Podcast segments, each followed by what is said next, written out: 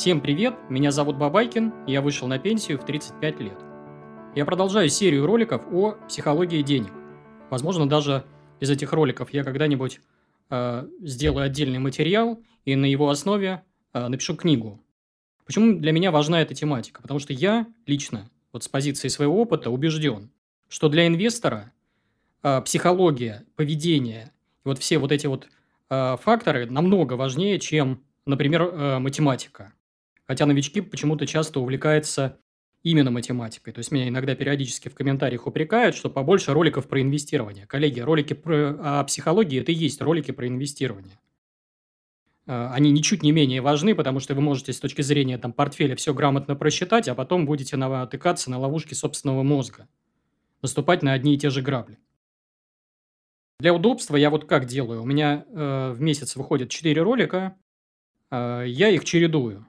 По мере возможности, то есть стараюсь, например, один ролик непосредственно о стратегиях инвестирования снимать, второй ролик это, к примеру, там о психологии, о лайфхаках и так далее. И даже помечаю их цветом для удобства, вот э, сделал такую разбивку. То есть у меня, например, ролики про инвестирование, они светло-зеленые, о психологии темно-зеленая обложка, лайфхаки красного цвета, жизнь на пенсии оранжевого, уроки синего или фиолетового и грабли э, черного.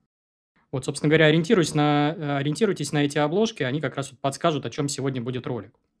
Сегодняшний ролик я решил назвать «Страх для инвестора, яд или лекарство?». Ну, с одной стороны, смотрите, страх сделал меня богатым, да, это совершенно очевидно, то есть именно благодаря страху я стал накапливать капитал, стал инвестировать, и то есть это такой мой, скорее, союзник, чем мой враг. Но при этом тот же страх... Он заставлял меня принимать абсолютно идиотские финансовые решения, вот от которых мне там стыдно. У меня да, вот, есть цикл статей, цикл роликов на эту тему с общим названием «История идиота-инвестора». Посмотрите их там в Телеграме, в Ютубе. И я себе отдаю прекрасный отчет в том, что большую часть вот этих вот историй дурацких я вляпывался в первую очередь под влиянием страха. При этом, вот смотрите, обратите внимание, избавиться от страха нельзя. Практически невозможно. Другая, другой вариант поведения – это когда мы пытаемся делать вид, что мы не боимся чего-то. Это тоже, скорее, глупое решение, потому что вот эта вот бравада, вот эта вот смелость, она в инвестировании скорее мешает. Вы здесь должны больше быть трусом, чем вот таким вот смелым парнем. То есть надо научиться жить со страхом, и нужно пробовать использовать его себе во благо, и нужно держать себя в рамках, то есть вот тренировать вот этого своего внутреннего параноика. Я вам сейчас приведу цитату Моргана Хаузела из его книги. Он там вот такую цитату привел. У летчиков есть интересная такая шутка о том, что их работа – это часы скуки, прерываемые минутами панического страха. Это справедливо и в отношении инвестирования. То есть ваш инвестиционный успех будет определяться вашей реакцией в те самые минуты страха, а не годами вот этого крейсерского режима. То есть хорошим определением инвестиционного гения будет мужчина или женщина, способный делать обычные вещи, когда все вокруг сходят с ума. И я, наверное, начну с примеров, когда страх лично для меня был скорее лекарством. Первый пример, самый очевидный, это появление детей. То есть когда я впервые осознал, что я вот стану отцом, я не могу сказать, что у меня там был какой-то восторг, еще что-то. Я, меня, наверное, если честно признаться, скорее ужас охватил. То есть мысли какие пролетали. Справлюсь ли я? Буду ли я хорошим папой? Смогу ли дать там, ребенку там, все необходимое? И вот подобные вопросы я себе задавал. И ответы на них пришли только потом. То есть я сейчас пересматриваю отчеты в Excel по годам, а веду я бюджет с двухтысячного, там, ну, давно, там, с две тысячи шестого года. И понимаю, что у меня появление вот ребенка, оно кратно увеличивало мои доходы. То есть, условно говоря, появление каждого ребенка заставляло меня также реагировать вот на этот страх и действовать, двигаться. Вот. Еще один страх вот, положительный – это страх увольнения. То есть, представьте себе, что финансовая подушка безопасности, пусть даже на три месяца, на шесть месяцев, делает вас свободным. То есть, она избавляет вас от страха перед начальством, что они будут выкручивать вам руки, манипулировать вами. Вот этого всего не будет, то есть, вы будете отстаивать свои там, права, свои условия, а не прогибаться. То есть те люди, которые э, живут от зарплаты до зарплаты, ими очень легко манипулировать, и работодатели этим успешно пользуются. Ну, то есть, я, например, если себя пример приводить, я какое-то время, там, небольшое, работал в найме, и я попытался в те годы сделать себя скорее таким неуязвимым сотрудником, то есть, прокачивал личные навыки так, чтобы меня было, ну, невыгодно увольнять. То есть, стал, по сути, незаменимым сотрудником, приносил, там, компании большую выручку, и просто глупо было избавляться от таких вот сотрудников. Что еще из интересного? Страх профнепригодности. У меня вот есть уже на канале видео про сорокапятилетних. То есть, я насмотрелся на этих ребят, на этих сбитых летчиков, людей с гигантскими зарплатами, которые думали, что вот эта зарплата, которая у них сейчас в корпорации присутствует, будет с ними навечно. И что с ними происходило, когда они вот этих доходов лишались? То есть, они, опять же, испытывали унижение. И, ну, то есть, как избавиться от такого страха? Есть несколько примеров. Например, один из них – это взять и открыть бизнес. Да? То есть, вы можете в своем бизнесе работать до восьмидесяти лет, потому что самому себя э, ну, нельзя уволить.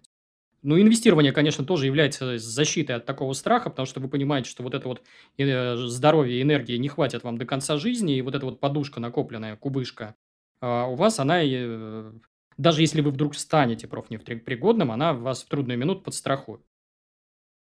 Страх потерь тоже важный и положительный страх. Ну, вообще, вы помните, да, наверное, для инвесторов во многих учебниках говорится, что главное для инвестора – это не терять, то есть не сливать деньги.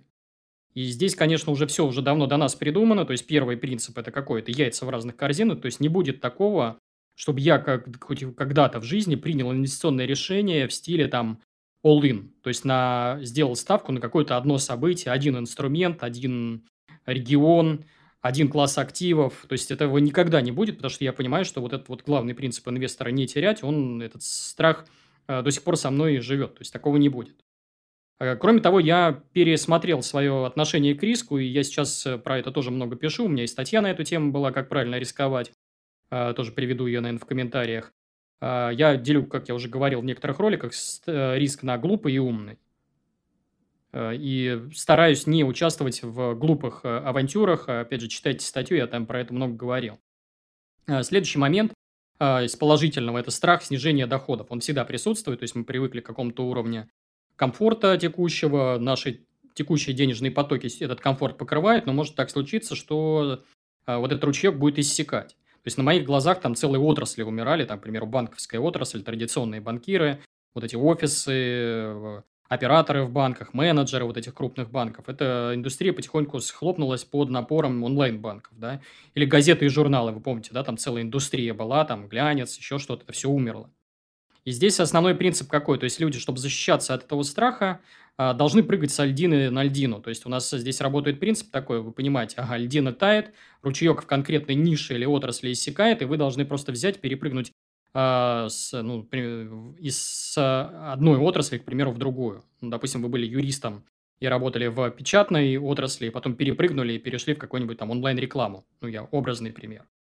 Меня, конечно, как, какое-то время вот эти вот прыжки немножко утомили. Я для себя сделал выводы, что нельзя там освоить десять профессий, устроиться на десять работ. У меня там в сутках двадцать четыре часа, и вот эта диверсификация самого себя, она меня не спасет. Я, опять же, пришел к инвестированию.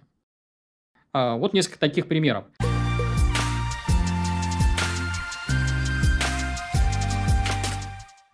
Настало время для нативной интеграции. Вы постоянно в комментариях спрашиваете меня о том, как пробить потолок доходов и за счет чего откладывать деньги. Вот вам ответ. Минимальный доход эксперта в недвижимости – полтора миллиона рублей в год. Это в среднем сто двадцать пять тысяч рублей в месяц. Топовые эксперты в недвижимости зарабатывают пять миллионов рублей в год, и это четыреста шестнадцать тысяч рублей в месяц. Перечислю основные преимущества профессии эксперт в недвижимости. Это отсутствие потолка доходов, гибкий график работы, и профессия будет кормить вас до глубокой старости. Я советую идти учиться к Сергею Смирнову. Сергей – самый популярный эксперт на рынке недвижимости России. За двенадцать лет он обучил семнадцать тысяч агентов в сорока семи городах России. Еще он помогал Сбербанку в развитии продукта «Дом-Клик». В этом году Сергей открыл школу экспертов в недвижимости и запустил обучающий курс «Сертифицированный эксперт в недвижимости». Главная особенность школы в том, что это не просто курсы, а почти гарантированное трудоустройство и увеличение дохода в два раза, если вы уже действующий агент. Пример. Один из выпускников мартовского курса уже вышел на доход сто тысяч рублей в месяц. В описании есть ссылка на ближайший курс Сергея Смирнова. По промокоду «Пенсия тридцать пять» вы получите максимальную скидку пятнадцать процентов. Но количество билетов со скидкой ограничено, их всего двадцать штук. Успейте записаться на курс. Следующие примеры будут уже, э, я буду рассказывать о том, как страх являлся для меня скорее ядом. То есть вот смотрите, я пережил два личных кризиса, тяжелых кризиса. Один из них был в две тысячи одиннадцатом году, и второй был в конце две тысячи семнадцатого года. То есть я, я не знаю, там лежал в постели, как парализованный, там оцепенение у меня было, спал по пару часов э, в день. Галлюцинации у меня возникали на фоне там недосыпа постоянного, суицидальные мысли, вот это вот весь э, э, набор прелести. То есть, так или иначе, многие из вас с такими же кризисами столкнутся. Проблемы могут быть разные, например, у меня это были в основном проблемы в бизнесе. Да, я выдержал. Почему? Потому что мне помогла поддержка близких, они в трудную минуту пришли ко мне на помощь. Но у меня есть перед глазами примеры, когда люди просто... Ну, мои партнеры, коллеги, друзья уходили в штопор. Там алкоголизм, наркомания, там потеря репутации, свободы, капитала, там банкротство и прочее.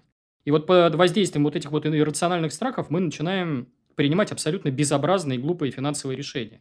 То есть в них логики как таковой нет. При этом есть целая индустрия, которая... Индустрия посредников, как я ее, наверное, называю, который наживается на наших вот этих вот страхах. То есть мы для таких людей, мы люди, подверженные страху, являемся кормом. И они весь свой маркетинг и все свои пиар-усилия направляют на то, чтобы манипулировать вот этим страхом. Я вам сейчас пример приведу. То есть, к примеру, я однажды чуть не купил паспорт Банановой Республики, гражданство государства Сент-Китс и Невис. Там ценник у него был тогда сто пятьдесят тысяч долларов. Благо меня спасла там бюрократия вот этих вот островных чиновников. Ну, я уже даже какую-то предоплату внес. А у меня какая логика была? То есть, я, начитавшись там статьи каких-то в интернете, я как бизнесмен понимал, что... Ну, то есть, мне тогда казалось, что из страны пора валить вот этот шаблон, что нужен обязательно запасной аэродром, что мы все, как предприниматели, ходим под прицелом, мы мишень, и рано или поздно к нам могут прийти там, я не знаю, посадить или еще что-то с нами сделать. И вот этот вот страх – это вот огромное количество, если вы посмотрите, вот этих вот паспортов наши сограждане понапокупали. И я только потом для себя сделал выводы, что этот, с точки зрения логики этот паспорт вообще не нужен. Ну, то есть, он является таким, по сути, заменителем визы. То есть, на него толком никакие активы не повесишь, на него... Там не откроешь бизнеса, с ним нельзя долго находиться на территории там, нормальных государств. То есть, ну, по девяносто дней живешь, потом должен э, менять свою локацию, там, девяносто - сто восемьдесят дней. При этом та же виза, она стоит, там, не знаю, пятьдесят - сто долларов, и вы точно так же можете ездить по всему миру, не так сложно эту визу получить. Вот. Я когда-нибудь сниму про это ролик, в деталях распишу все вот эти свои приключения, пока приведу ссылку на статью о том, как я этот паспорт чуть не купил в комментариях. Еще один пример с золотом. Ну, про золото у меня уже был ролик на канале, я его приведу в описании, в подсказке. Как мне золото навязали. То есть, я опять сидел, вот читал вот эти книжки «Армагеддонщиков». В книжках было рассказано, вот заголовки были там «Мировой финансовый кризис», «Крах империи доллара», там «Скоро война». И вот двадцать лет нас пичкают этой дрянью, и в качестве одного из основных рецептов предлагают защиту от таких явлений в виде золота. Опять же, не буду повторяться там в детали этого ролика. Важно, что я вот это вот решение вкладываться в золото принял исключительно под влиянием страха. И оно было вредное с точки зрения доходности, с точки зрения там, распределения активов. То есть, да, конечно, золото можно держать в портфеле, но не надо держать его на большие суммы. Плюс оно достаточно неудобно в хранении, и плюс оно, например, вот сейчас золото у меня вообще в мою стратегию не вписывается, потому что я... дивидендный доходный инвестор, мне нужно, чтобы корова ежемесячно давала молоко, а золото никакого молока не дает, зачем оно его тогда в портфеле держать? Еще один пример страха вот этого вот в качестве яда, это как, как я чуть не купил отель в Британии. Опять же, статью на а, вот эту историю я приведу в описании, когда-нибудь тоже сниму ролик на эту тему. Как я поддался этому страху? Да очень просто, вот опять же, маркетинг и пиар. То есть, как у нас сейчас в нашей среде инвесторской до сих пор бытует мнение, что все российские активы – это какой-то мусор, это жуткий неликвид, это опасность, это плохо этим владеть. И в основном вот это вот мнение насаждают пиарщики от инвестирования.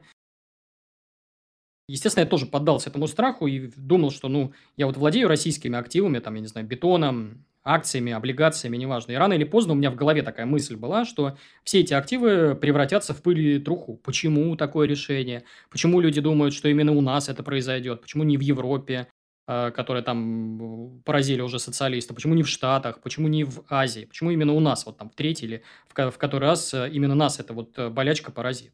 Кроме того, я посмотрел там на богатых людей и вроде как делал для себя выводы, что миллионы там русских, арабов, китайцев, они не могут ошибаться. Там английское право, там цивилизация и, и так далее. И я, соответственно, чуть не вляпался в эту историю с британским отелем, вовремя соскочил с этой истории. А те люди, тем знакомые, которые вложились вот в эти вот э, британскую недвижимость, они, многие из них получили отрицательную доходность, либо микроскопическую доходность, намного ниже инфляции, и до сих пор не могут из таких объектов выскочить. Почему? Потому что они все были подвержены вот этому вот страху, что вот, там, не знаю, хранить капиталы в России – это плохо. Ну, еще какие примеры из окружения. Вот опять же, простые примеры. Сидит человек, который говорит, вот у меня там есть жена, и я ей не доверяю. И вот, и, чтобы лишь бы она у меня ничего не отжала, я давай-ка я закопаю э, все свои капиталы в страховые продукты, с безумными комиссиями, лишь бы ей ничего не досталось. И вот ушлые посредники, продавцы, они продают вот эти вот все свои вот страховые продукты, инвестиционные страховые продукты, как раз используя вот этот вот страх, типа, лишь бы ничего не досталось жене. Люди на это ведутся, получают, там, платят какие-то безумные комиссионные и убивают себе всю будущую доходность. Или еще пример. Фантомные боли прошлого, да? То есть, я, например, убедил всех своих членов семьи инвестировать, кроме отца. То есть, у меня уже и супруга инвестирует, и сестра инвестирует, и дочка старшая инвестирует. А отец до сих пор, вот он уперся и говорит, банкам не доверяю. Все деньги надо хранить в кэше, там, в баксах, в евро, под матрасом. А с точки зрения инвестирования, вот этот вот страх и хранение денег под матрасом в долларах, там, в евро, уже даже вы все это знаете, что это худшее из возможных инвестиционных решений. То есть, ничего хуже быть не может. Ну, хуже, наверное, только кредиты брать и там жить на широкую ногу. Вот. Или еще пример, да, там, когда у нас наступает кризис, какой-то обвал очередной, у нас э, на уровне рефлексов зашито, что э, мы обязательно должны покупать бетон. Коллеги, это не всегда стратегия работала. То есть, э, берем там пример кризиса две тысячи четырнадцатого года. То есть, те люди, которые от страха в те годы побежали вкладывать деньги в бетон, они сильно потеряли.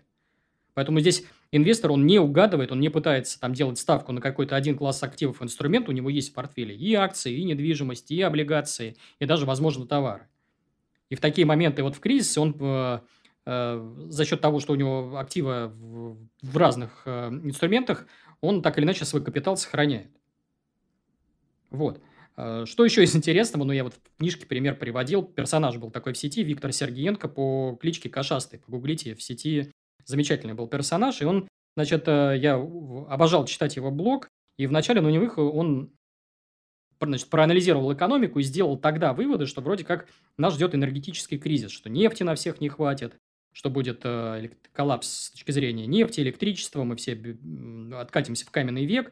И вот он, значит, принимает инвестиционное решение следующее, то есть надо переходить на натуральное хозяйство, покупать там дом с огородом, выращивать там, я не знаю, коров, коз, кур, лошадей и отбиваться там, отстреливаться от мародеров. Проходит двадцать лет, то есть никакого кризиса не случилось. Сейчас, более того, обратная модель существует, что вроде как нефти там на самом деле навалом, что сейчас все переходят на зеленую энергетику, там на солнце, на ветряки, еще что-то, хотя это тоже миф. Вот. А он до сих пор сидит вот в этой своей лачуге. Ему, конечно, с точки зрения там, счастья он, наверное, счастлив, но с точки зрения инвестирования он принял глупое решение инвестиционное, то есть под, просто... оказался в плену собственного страха. Значит, как бороться со страхом? Я бы начал, наверное, с психотерапии страха. То есть, вот представьте себе, да, то есть, шаг первый. Вот вы находитесь в плену страха, и этот страх вас полностью поразил. Я, например, какой-то личный кризис испытываете. Боитесь чего-то, там, я не знаю, банкротства, разорения, там, преследования кредиторов, там, тюрьмы, еще что-то. И, ну, как у нас мужчины действуют? Они обычно обращаются, там, к бутылке, либо к наркотикам, да. В этой ситуации наркотики, бутылка никак не помогает. То есть, они просто там купируют проблему и все. То есть, не решить вопрос. То есть, здесь как себя надо вести? Первая задача – нужно на какое-то время дать своему мозгу отдохнуть, потому что он играет в голове одно и то же кино, И здесь, наверное, надо идти к специальному врачу, который просто прописывает вам антидепрессанты, там какие-то седативные препараты. На этих таблеточках вы сидите, по сути, и ваша задача, я не знаю, там, ну, естественно, не привыкать к ним, а там в течение недели освежите мозги, хорошенько выспаться, просто выйти из состояния бреда. Дальше что происходит? Вот вы вышли из этого состояния бреда, вы должны включить заново голову. То есть вы оглядываетесь по сторонам и начинаете себе задавать вопросы пошаговые. То есть вопрос первый. Что, чего именно я боюсь? Понимаю ли я эту проблему? Или это какой-то фоновый страх? Могу ли я исправить вот эту вот проблему своими силами? Да, нет. Если я могу это исправить, то что мне нужно сделать для этого? Если я не могу справиться сам, ну, что мне в этом случае делать? Ну, нужна ли мне какая-то помощь? Если не могу, то есть, то есть к кому мне обращаться? И вот эта вот цепочка рассуждений, она приводит вас к одному из решений. Первое – это, например, может быть, психотерапия. Второе – это помощь опытных друзей, которые уже с этими страхами сталкивались. Либо это может быть, я не знаю, там, увлечение какими-то там процедурами типа медитации, да, когда вы мозги в порядок приводите. Опять же, человечество все придумало. Первый вариант – мы идем к психотерапевту. Опять же, я привожу здесь в соседний ролик на эту тему про психологию денег. Я там прям разбирал, как, почему, куда надо идти. Пересмотрите его обязательно. То есть у нас может быть вариант, когда страх идет фоном, то есть мы не понимаем, чего мы боимся, то в этот момент, то есть это состояние называется тревожностью, вы не понимаете, чего вы именно боитесь, и опытный специалист, там один-два сеанса, он раскапывает эту тревожность и понимает, что внутри за этой тревожностью сидит. Либо второй вариант, вы понимаете, что из себя представляет ваш страх, вы на него смотрите и э, пристально смотрите и понимаете, что ага, значит, э, ну, нужно, наверное, заметить то, чего вы не видели раньше. Задача, опять же, как я уже говорил, выключить кино вот в голове. Далее набор действий. То есть вы вернули контроль. Больной мозг вами больше не манипулирует, не отдает вам дурацкие приказы. При этом некоторые страхи у вас, скорее всего, уйдут. Дурацкие страхи, типа там «пора валить из страны», «пора покупать доллары», «пора покупать патроны, козу, тушенку» там, или что там еще покупают. Но некоторые страхи останутся. И вы вот этого внутреннего параноика тренируете моим любимым упражнением. Я уже приводил его в других роликах. А что если? То есть, а что если развод? А что если смена власти? Что я буду делать тогда? А если революция? А если биржу закроют? И начинаете фиксировать вот эти вот страхи. У меня прям есть целая колонка, там заметочки, где я этот страх записываю, и потом начинаю его прорабатывать. То есть, на примере личных вот, ощущений. То есть, допустим, у меня есть страх недееспособности. Изучив вот то, как люди попадали в такие условия, там, зрение теряли, еще что-то, я понимаю, ага. Значит, мне, наверное, нужен конкретный инструмент в виде доверенности на близких. Это может быть доверенность на супругу расширенная, это может быть доверенность на сестру, доверенность на маму. То есть, те люди, которые могут распоряжаться вашим имуществом, оплачивать ваше лечение, оплачивать уход за вами, если вы вдруг там превратитесь, к примеру, в лежачего, да? Тьфу-тьфу-тьфу. Или еще какой страх? У меня есть, например, страх преждевременного ухода, то есть, как будут действовать мои близкие. У меня, например, есть три линии в семье, это, соответственно, первая семья плюс две дочери. Я развелся, соответственно, с первой женой. Вторая линия – это моя э, нынешняя супруга. И третья линия – это мои родители, моя сестра с племянниками. Я что хочу? Я хочу, чтобы эти люди, если что-то со мной случится, они не устроили там разборки в суде, к примеру. Да?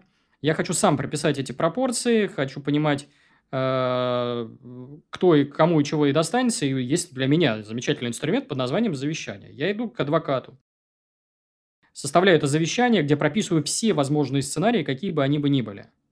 Потом иду, к, соответственно, к нотариусу, заверяю это и спокойно вот с этим живу. То есть, я прямо сейчас вот этими документами занимаюсь, и в будущем я даже сниму ролик для вас и расскажу, как я вот эти вот вопросы наследования решил.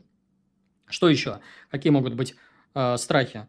Там, ну, допустим, человек маленький капитал, да, вот у меня был такой период, когда еще капитал не очень большой, к примеру, там десять миллионов рублей. Я понимаю, что денег не хватит, э, этих денег не, не очень хватит моим близким.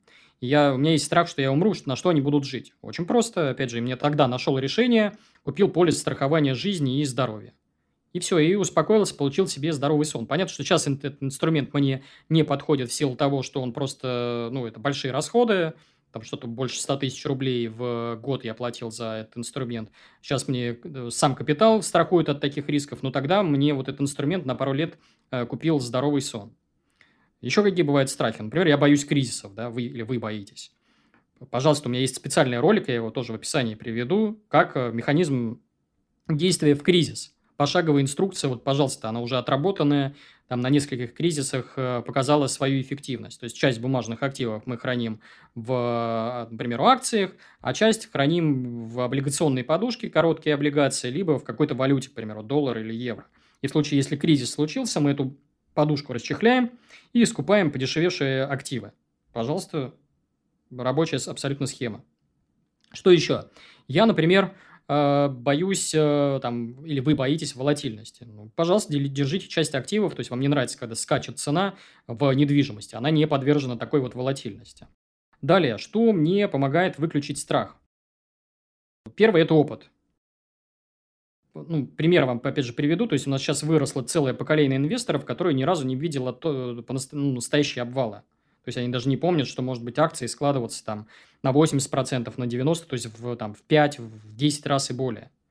Есть э, э, поколение инвесторов и даже поколение управляющих людей, которые не, э, то есть, они, э, там, не видели отсутствие роста э, там, десять-двадцать лет, просто не видели огромное количество инвесторов. И вы не можете, понимаете, вот прочитав учебники, вы не можете про... подготовиться к таким страхам по учебнику. То есть, что имеется в виду? Я вам пример приведу. Я сейчас хожу, занимаюсь боксом и борьбой. У нас там есть тренер, который мне первые там, пару месяцев ставил... Я ходил к нему на персоналке, он мне ставил удар, движение, там, перед зеркалом мы стояли. Я вроде по теории все понимал. Но как только он меня поставил в спарринг и записывал меня на видео, все эти, вот эти знания моментально улетучились. То есть, я смотрел на себя со стороны и просто смеялся. То есть, инстинкты брали свое. Я в момент, когда первый раз там получил по носу, просто напрочь все забыл. И опять вот эти колхозные удары пытался бить, вместо того, чтобы там, правильно защищаться, правильно наносить удары. То есть, логика такая. Здесь пока по... вы не получите по носу пару раз, вы не поймете вообще, как вы себя будете вести с точки зрения страха в моменты паники. Что еще помогает? Помогают, конечно, знания. То есть, представьте, допустим, что у вас нет опыта, да, ну, вы еще не получали по носу. Учитесь от тех, кто уже получал по носу. То есть, вы... у нас ответы есть и в книгах, и на семинарах, и в статьях, и в роликах. То есть, я, например, могу привести там вам подборочку книг, вот по ссылке тоже в описании, прочитать, и там многие авторы этих книг уже переживали вот эти вот моменты ответственного падения и знают себя, как вести. Либо учитесь у тех, то есть, берите пример не вот с каких-то истеричек, кричащих, что все плохо, а у спокойных людей. То есть, вы смотрите на инвестора. Он живет, к примеру, кормится с рынка там, десять лет, пятнадцать лет. Вы видите, что он спокоен, что у него там какой-то размеренный образ жизни, к которому вы стремитесь. Он не дергается, там, не истерит. Ну, пример приведу там, того же Олега Колченка. То есть, человек, который пережил, наверное, уже там сколько, три или четыре кризиса. Да? Я стараюсь встречаться регулярно с такими маленькими частными инвесторами, и у них набираюсь опыта, там, э, пример вот свежий, мне, например, пишет в комментариях человек, который говорит: Бабайкин, ты забыл вообще, что есть у нас такое вот потерянное, точнее, забытое десятилетие, там, девяносто восьмой - две тысячи восьмой годы. И вот те рецепты, о которых ты сейчас говоришь, они, наверное, тогда не очень работали. А я был в те годы на рынке и прекрасно помню те времена, и то есть, делюсь с этим. Он, например, рассказывал, там, что в те годы аренда была не очень выгодной, и выгоднее было, например, покупать жилье. Кубышка тоже могла не спасти, то есть, мы привыкли, что, условно говоря, у нас рынки падают ответственно вниз на пятьдесят процентов, мы расчехляем кубышку и радуемся. А на самом деле, может быть, там рынки упали на пятьдесят процентов, а потом после этого еще сложились там в разы. Такой тоже сценарий не исключен, и как себя ведет мозг в таких ситуациях, непонятно. Что еще интересного? Мне нравится изучать историю. Историю кризисов, я следил там за разными кризисами, в том числе эти кризисы, которые я э, не наблюдал лично. То есть, я пережил кризисы, например, две тысячи восьмого года, две тысячи четырнадцатого и две тысячи двадцатого, но я не видел, например, кризис, э, толком не участвовал в кризисе девяносто восьмого года, да, не понимаю, что он из себя представлял. Вот. Ну, то, то есть, у нас в такие вот исторические моменты люди, толпа подвергается там, пещерным страхам, да. То есть, они продают в кризис на самом дне и покупают на хаях. И вот как раз их историю поведения надо изучать обязательно. Почему? Потому что у нас, у нас меняются персонажи, которые присутствуют на рынке, а вот поведение не меняется, там, я не знаю, тысячелетиям, потому что нами движут вот эти вот пещерные инстинкты. И у нас Вот это вот знание страха, оно позволяет, по сути, заглянуть в будущее. Вы заранее будете знать, это такая машина времени, как себя будет вести толпа в моменты паники. А дальше это знание, оно просто будет говорить нам о том, что обязательно такие моменты будут.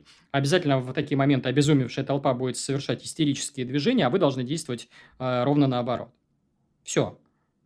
Далее, что еще из интересного? Ну вот, выключить страх помогает само наличие капитала. То есть мы сами, никто из нас не знает, какой риск у нас реализуется при нашей жизни. То есть, но я при этом точно уверен, что вот котлета денег там, она помогает там в девяноста пяти процентах случаев. Даже там пятьсот тысяч рублей на счете, один миллион рублей на счете э, делает вас на голову сильнее, психологически более устойчивым по сравнению с э, остальными людьми.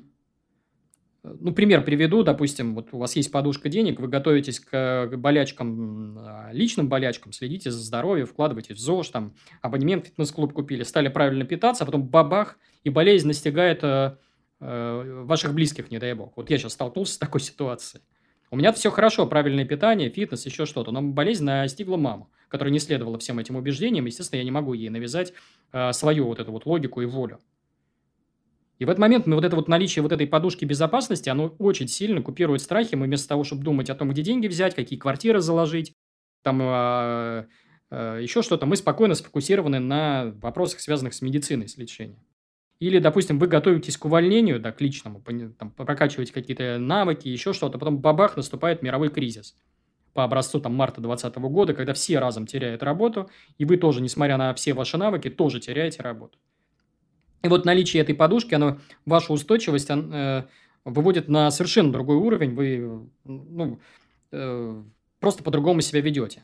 Опять же, мне тоже часто в комментариях иногда заходят инвесторы и упрекают в том, что у меня там э, я отказываюсь от большей доходности. Люди, я именно поэтому отказываюсь от большей доходности. Даже пример там приводил один из читателей. Э, вам приводят, что два плюс два равно четыре, а вы говорите, что вам хватит два плюс два равно три, а остальное не забираете, по сути. Да? Такой вот пример интересный. Все правильно, именно так. Я отказываюсь от повышенной доходности, потому что для меня здоровый сон важнее, психологическая устойчивость. Ну, и самое интересное, вот если, обратите внимание, вот я рисую в голове вот эти вот все страхи, да, тренирую своего внутреннего параноика, оглядываясь назад там на весь свой путь, я понимаю, что э, большая часть тех страхов, о которых я переживал, она просто не исходила с ума, она просто не реализовалась. Но мне греет душу, что я к таким страхам все равно готов.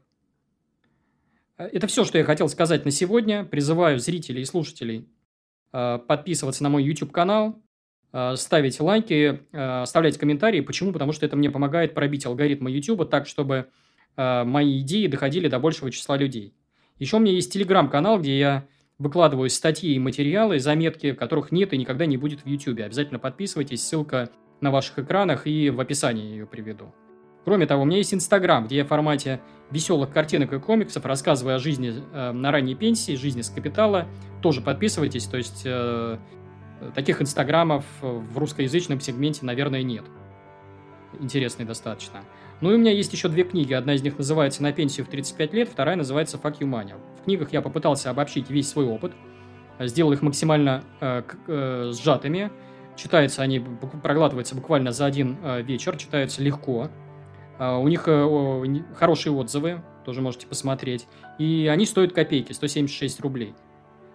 Ссылки я на эти книжки приведу в описании, опять же, к этому ролику. Обязательно их скачивайте, они лежат в магазине Литрес.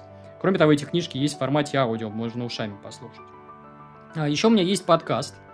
Если кому-то не нравится мой видеоряд, кому-то не нравится моя физиономия, пожалуйста, вы можете скачивать выпуски в формате эм пэ три, слушать их на Яндекс.Музыке, слушать их в приложении Apple подкасты, если у вас iPhone, слушать их в приложении Google подкасты, если у вас Android, в пробках, в очередях, по дороге на работу, домой, на тренировках, везде, где только можно. Ну, это все. С вами был Бабайкин.